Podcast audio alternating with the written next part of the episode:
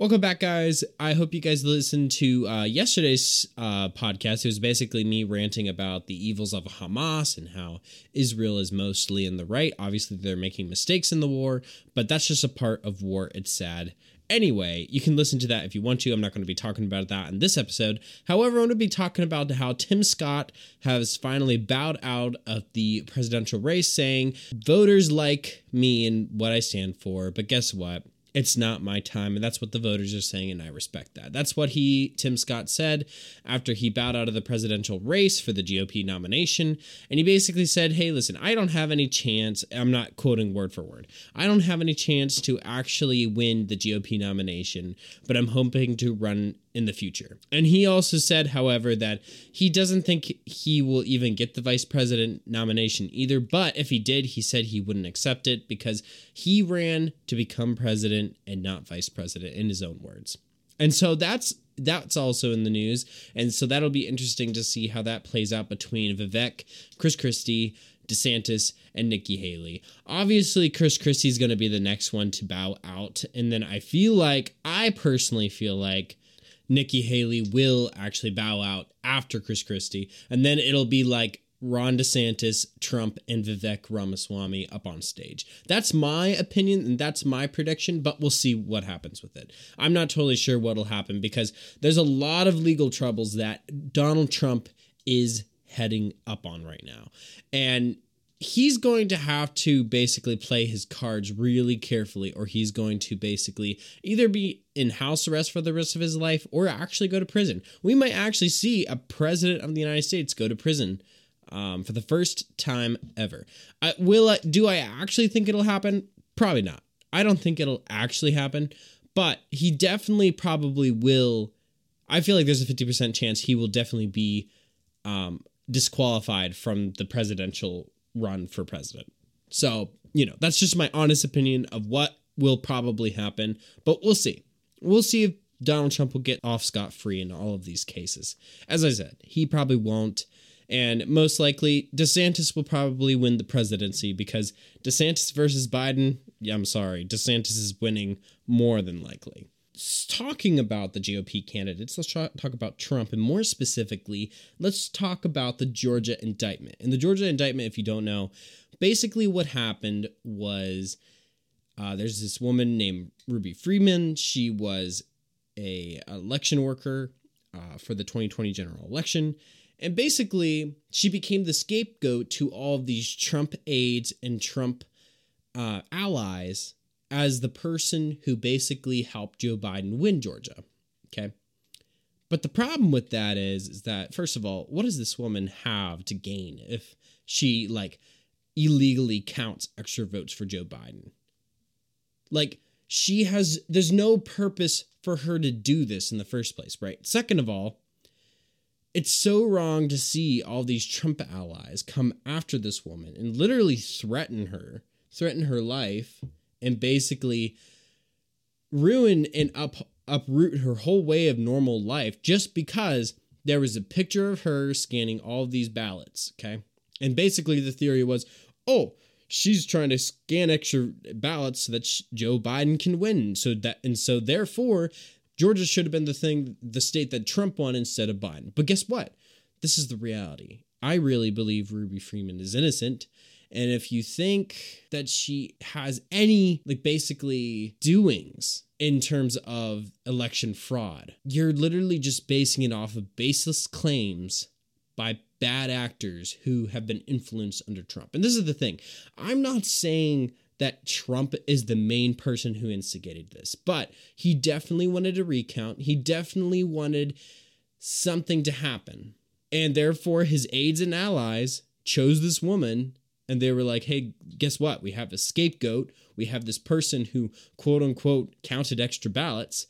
And this is what comes into the next part of the story. And his name is Reverend Stephen Lee. So, what does this Lutheran pastor from Illinois have to do with the Georgia election fraud, or not really fraud per se, but the situation in Georgia happening? So, I'll tell you this. So, in 2020, he is found in Georgia, basically parked right outside, not right outside of Ruby Freeman's house, but like close by. And she's trying, and he's trying to talk to her because he has erroneously believed, as many people, because I think that he is innocent and he really believes that the election was stolen, right? And it's not right to really believe that because guess what? There's a lot of complexities that are happening right now in terms of like what happened with the 2020 election. But it definitely was not stolen. Was it stolen in terms of the way the Democrats played their hand? Sure, but it was not illegally stolen, if you know what I mean. And first of all, let, before we go on, let's just say this every election has fraud, at least a little bit. No election is perfect, so let's just say that. But there was never enough fraud for Trump to win, if that makes sense. Like, there was never enough fraud for Biden to become president when he wasn't supposed to, apparently. Biden won fair and square, and that's just the reality that we live in. And if you don't want to live in that reality, then I'm sorry. Democracy is broken for you, and the only reason you're upset is because your ideological president didn't win. And guess what? I voted for Trump. Okay, and granted, who else was I supposed to vote for? Joe Biden. I'm sorry, I'm not voting for Joe Biden. and granted, I kind of regret voting for uh, Donald Trump, and I wish I would have voted third party instead because now in the 2024 election, I definitely won't vote for Trump because he's making it everything about him. But anyway, that's a different talk for another day. But basically, this pastor, right, he's found in Georgia, and this police officer comes up to him and he's like, What are you doing?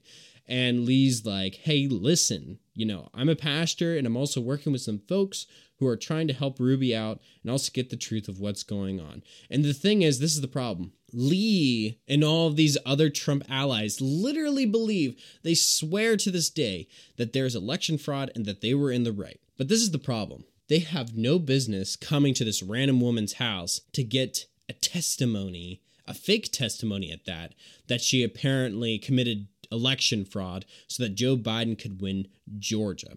Okay, first of all, that's just so wrong. And this is why he's being indicted. It's not about that he's a right wing political extremist, quote unquote. He's not even extreme. He's just a Republican and he cares about his country. And so he's trying to do the best that he can. And he's being led astray by, by all of these bad actors and with Trump allies and Trump aides. And as I said, do I think Trump directly did this? I'm not totally sure. I haven't seen the evidence. I'm not a judge. I'm not a lawyer. I haven't seen the evidence of whether Trump influenced this directly, but I know for sure that Trump aides and some bad actors in terms of like Trump allies definitely influenced people like Reverend Stephen Lee to actually be like, oh, guess what? You know, I'm just trying to help the situation and all these things. And the reason why he wants to help the situation is because he's been on the scene for many national tragedies he and a bunch of other pastors have went on the scenes of like for instance the columbine uh, school shooting. And during uh, 9-11 they would go and talk to the first responders and talk to these victims of 9-11 their families. And they would go pray for these people and stuff like this. It was always a good thing. Like all these terrible things and terrible shootings that would happen across the country for years him especially him and a bunch of other pastors he would ask would go and they would just pray over the first responders or the victims and try to just simply be there. You know, they're trying to just be genuine people, right?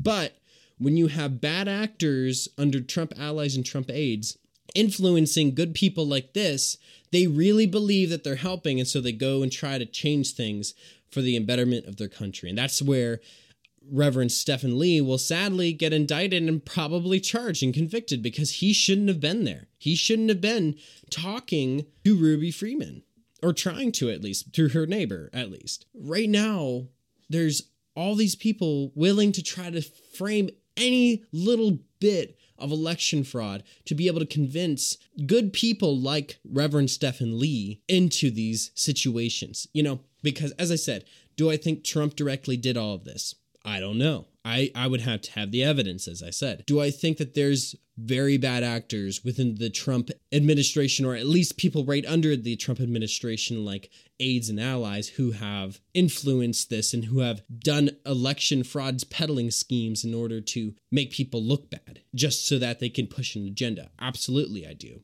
And this is why I think that f- people like Reverend Stephen Lee should just be listen, guess what? You get fined or whatever. But after this, you, you go on parole or something. It's not, but this is the thing.